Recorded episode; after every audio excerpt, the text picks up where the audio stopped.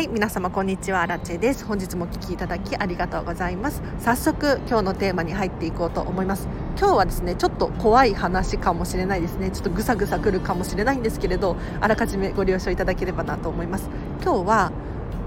お家にある消耗品のストック、一体総額いくらなのか計算してみようというテーマで話をさせていただこうと思います。で、これ一見すると当たり前というか、ごくごく普通のことを言ってるかもしれないんですけれど、実際にこう目に見えてやってみるとですね、本当に衝撃的かもしれないので、ちょっとね、ワークショップみたいな感じですね、やっていただきたいなと思います。で、消耗品って一体何かっていうと、例えばトイレットペーパーだったりとか、あとはラップとかアルミホイルだったり、他にも綿棒とか歯ブラシとか乾電池とかいろいろあると思うんですけれど、現在今使っているものじゃなくってストックとして予備で持っているものの合計金額計算したことあるでしょうか。はい。で、私がですね、見習いこんまり流片付けコンサルタントで、実際にお片付けのレッスン、モニターレッスンですね、経験値がまだ少ないのでモニターさんでレッスンしているんですけれどに行くとですね、結構な確率で消耗品のストックが結構たくさん出てくるっていうことがあるんですよ。で、ストックがあるっていうのはもちろん当たり前のことなんですが、そうじゃなくって、私が言いたいのがですね、伝えたいのが、忘れ去られているようなストック品ですね。例えばちょっと分散させて保管しているがために気づかなかったもの、あっちとこっちに保管していて、あ、こんなところにもスポンジがあったとか、あ、こんなところにもゴミ袋のストックがあるみたいなイメージです。はい。で、忘れ去られているストックって結局また新たに買い足しちゃったりするんですよね。そうすると、そのものがもったいないっていうことに加えて、そのものの価値ですよね、お金としての価値を計算すると、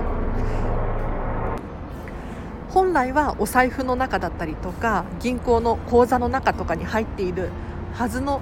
お金が物としてお家の中にあるわけですよ。で、さらに言うと、忘れ去られていたりとかうまく活用できていない、今はまだ使っていないもののために、お財布の中とか銀行の貯金額っていうのが減っているっていう現象が起こってしまっているわけですよ。ちょっと伝わっていますか？わかりますか？はい。なので、ご自身がなぜかお金がないなとか、何かちょっと足りないなとか、欲しいものあるんだけどなっていうふうに思うかもしれないんですけれど、確かにそうかもしれないんですが、一回ご自身が持っている消耗品に限らずですね、お家の中にあるものですね、物質的なものの価値っていうのをちょっと計算してみていただくと、実はお金がないのではなくって何か物に変わってしまっていたりとか、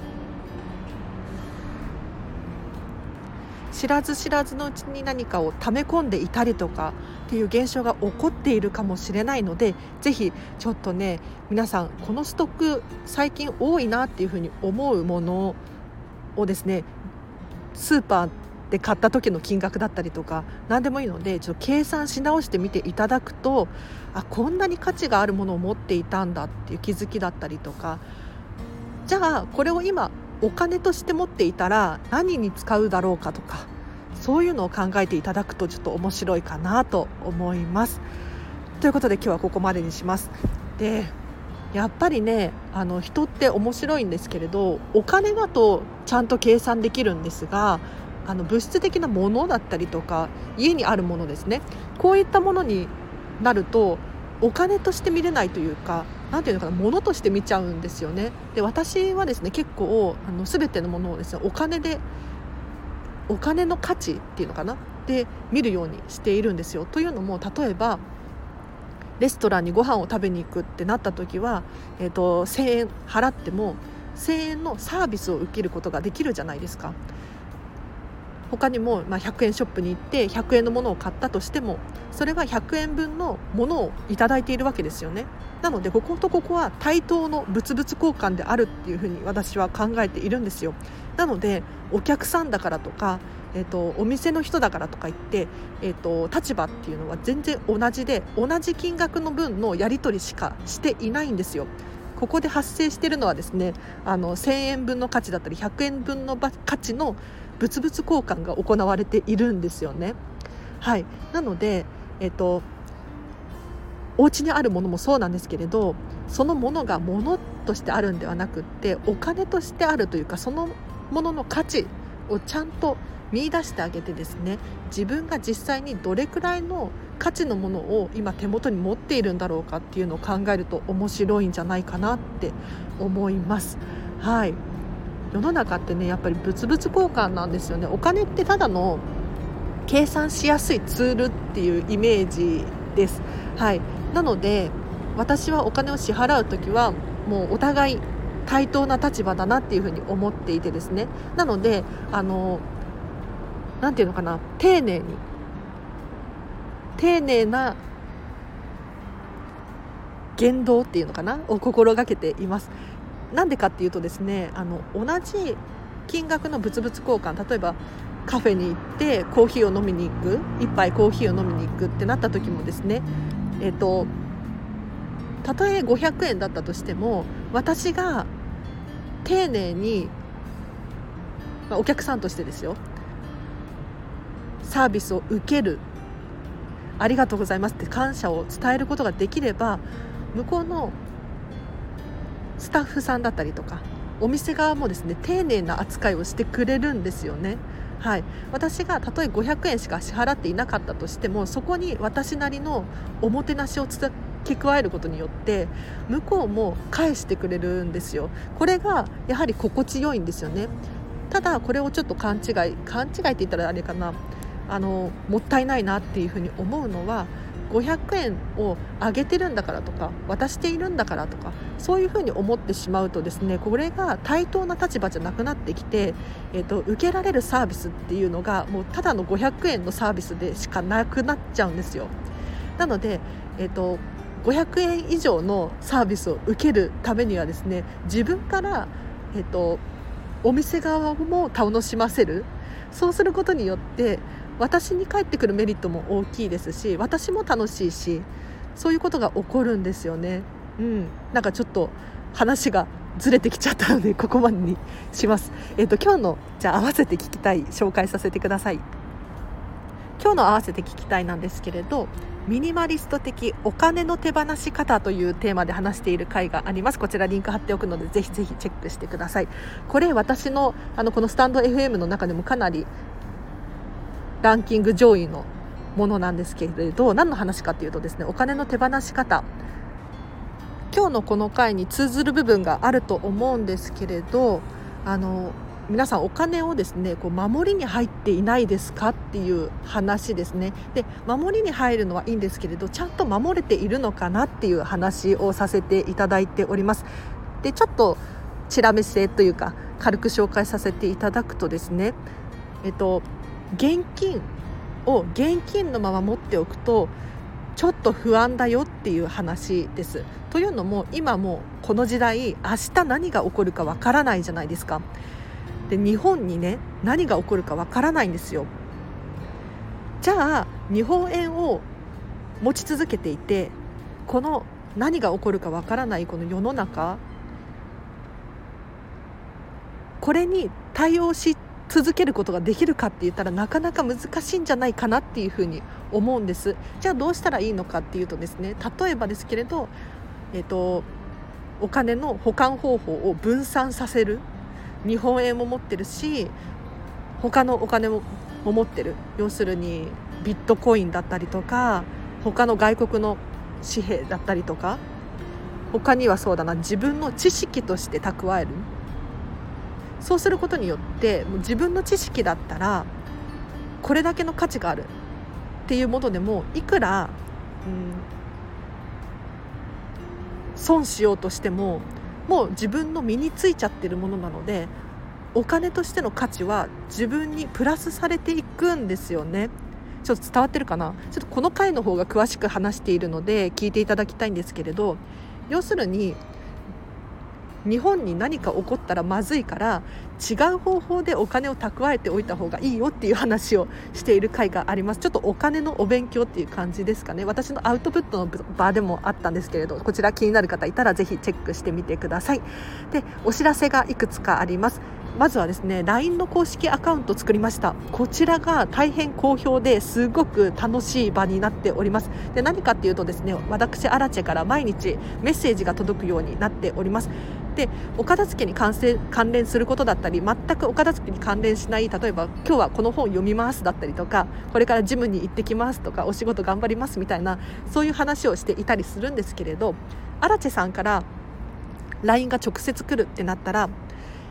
お片付けのモチベーションをキープすることができるんじゃないかなっていうふうに思ってですね、ちょっと、試験的に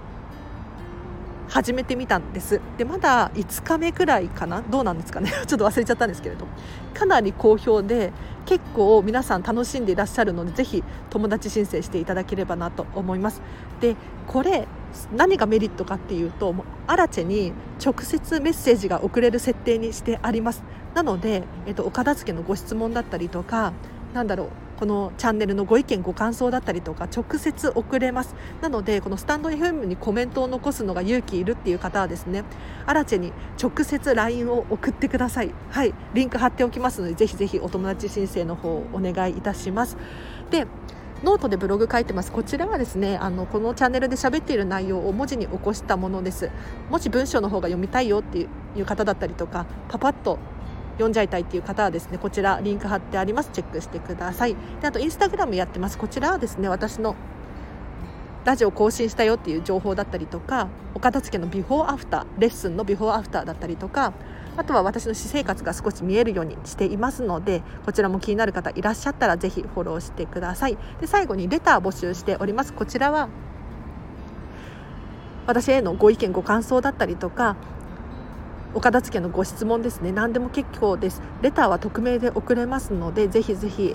こういう時どうしたらいいの、ミニマリストって何とか、こんまりメソッドって一体何みたいな、そういう質問何でも大丈夫です。同じ質問でもいいし、簡単な質問でも全然遠慮なさらずに送っていただければなと思います。こんなところですかね。このチャンネルは見習いこんまり流片付けコンサルタントである私が、もっとお片付けがしたくなる、そんな理由や効果、メリットについて話したり、いただいたご質問に答えたりしているチャンネルでございます。もし気になる方いらっしゃったら、またフォローしていただいてお会いできるととっても嬉しいです。そう、最近またね、フォロワーさんが増えて、この間先日ライブ配信をしたんです。そしたらね、結構一気に増えてすごく嬉しいです。なので、初めましての方も結構多くいらっしゃるかなっていうふうに思います。なので、このチャンネルは以前からそうなんですけれど、同じことを繰り返し伝えたりとか、丁寧に伝えるっていうことをしています。というのも、毎回皆さんがこのチャンネルを聞けるかって言ったらそういうわけでもないと思いますし、先ほど申し上げたように新規の方がいらっしゃるかもしれないので、何度も繰り返しお伝えしていきます。で、やっぱりね、忘れた頃に復習できるのっていいですよね。で、私自身のアウトプットにもなるので非常に役立っております。皆さんご協力ありがとうございますという感じですね。で、ちょっとここからは雑談なので、少しお付き合いいただける方いらっしゃったら聞いていただければなと思います。ただ雑談なんですけれど、だいぶ本気で話している部分があるので、何かヒントになったりするかもしれません。はい、最後までお付き合いいただけると私としては嬉しいです。でね、最近実は私開業届を出したんですよ。今月の、初めの方にですね、開業届を出したんですね。片付けのコンサルタント業っていう感じでビジネスをしていこうと思っているので、税務署に行って出してきたんですけれど、実際今現在まだ見習い期間中なので、そんなに活躍していなくって、特に何も変わらずっていう感じなんですが、一応片付けのコンサルをするときにですね、お客様から交通費だったりとかをいただくんですね。これはちゃんとこの売り上げとして計上しなきゃいけないかなっていうふうに思うので、ちゃんとメモをしたりとかで、その際に使った金額とか、なんだろうな、カフェで勉強している時のお金だったりとか、そういうのをですねちょっとずつこう書いているんですよね。でこの時にね思うのは、本当に思うことがあって、これ皆さんも体験したことあるかもしれないんですけれど、全ての知識、私が持っている、私が生きてきた中で培ってきた知識って必要だったんだなっていうふうに気づいたんですよね、というのも、私実は商業高校出身で、高卒で就職して今に至るんですけれど、この商業高校で習った、例えば簿記のことだったりとか、パソコンのことだったりとか、こういうのが回り回ってっていうのかな、今になってすごく生きているんですよ。なので先日も税務署に行って開業届を出しに行ったんですけれど、その税務署の方がね喋っている内容がちゃんと分かるんです。分かりますか？例えば、この書類はここを記入して提出してくださいねみたいなことを言ってるんですけれど、例えば減価償却がなんとかだったりとか、売上金とか掛け金とか、分かりますか？こういうのって簿記の勉強をしていないとわからないんじゃないかなっていうふうに思ったんですよね。でここに来てまさか私もですね簿記のこの資格が役に立つなんて思っていなかったんで、すっかり忘れちゃってはいたんですけれど、思い出そうと思えば思い出せるなっていうふうに思ったんです。でこれスティーブ・ジョブズの有名な言葉があってですね、これ大好きなんですけれど、点と点はつながるっていう、名言っていうのかなを残しているんですけど、これちょっと紹介させていただいてもいいですか？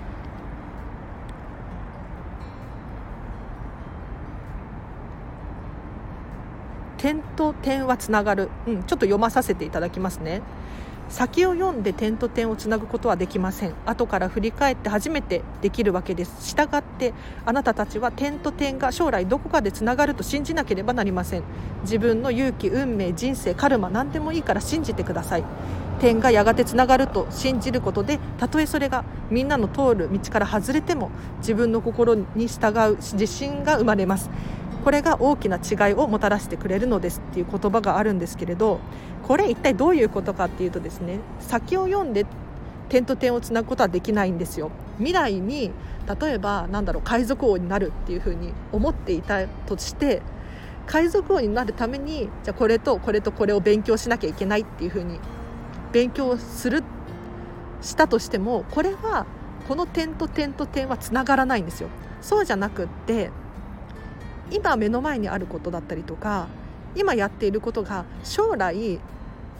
どこかでつながるっていうふうに信じることによって、ようやくこう海賊王になれるというか、今ある目の前にいる敵を倒し続けることでようやく海賊王になれるじゃないけれど、要するに私が過去に商業高校に行った時に、勉強した簿記の資格っていうのかな、これ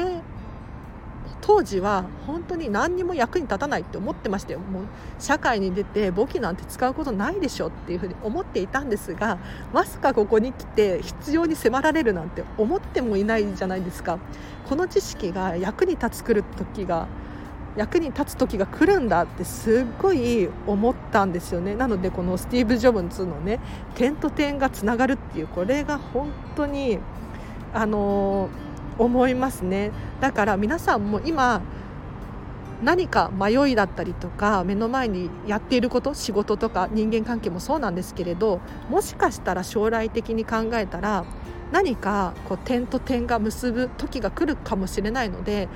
大事に持っておいた方がいいかなって思いますね。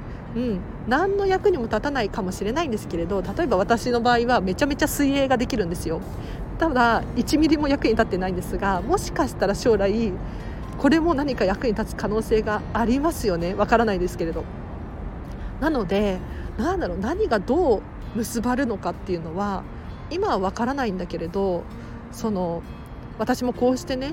いろいろ迷いに迷ってようやくここまで来たんですがここで来るかっていうふうに思えたんですよね。なので皆さんももしかしたら経験が私なんかよりも全然あるかもしれないんですけれど、私はそういうふうに最近ね思ってちょっと伝えたかったことなので、はい、ぜひ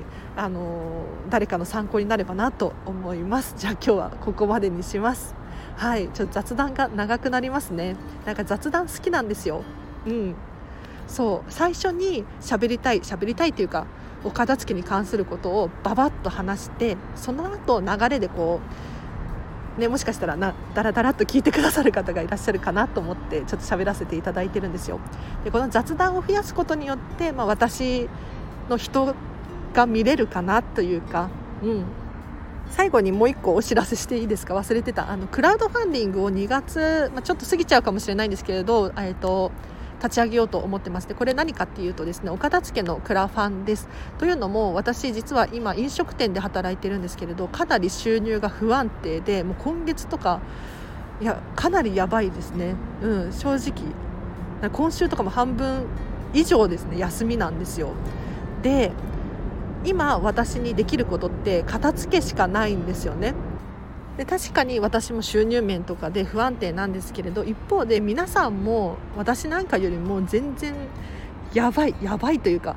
不安定な方いらっしゃると思うんです。でさらに言うとお片付けによる効果ってすごい絶大なんですよね。今日のお金の話もそうなんですけれど、お片付けをすることによってお金がしっかり管理できたりとか、あとはもう心が豊かになるっていうのかな、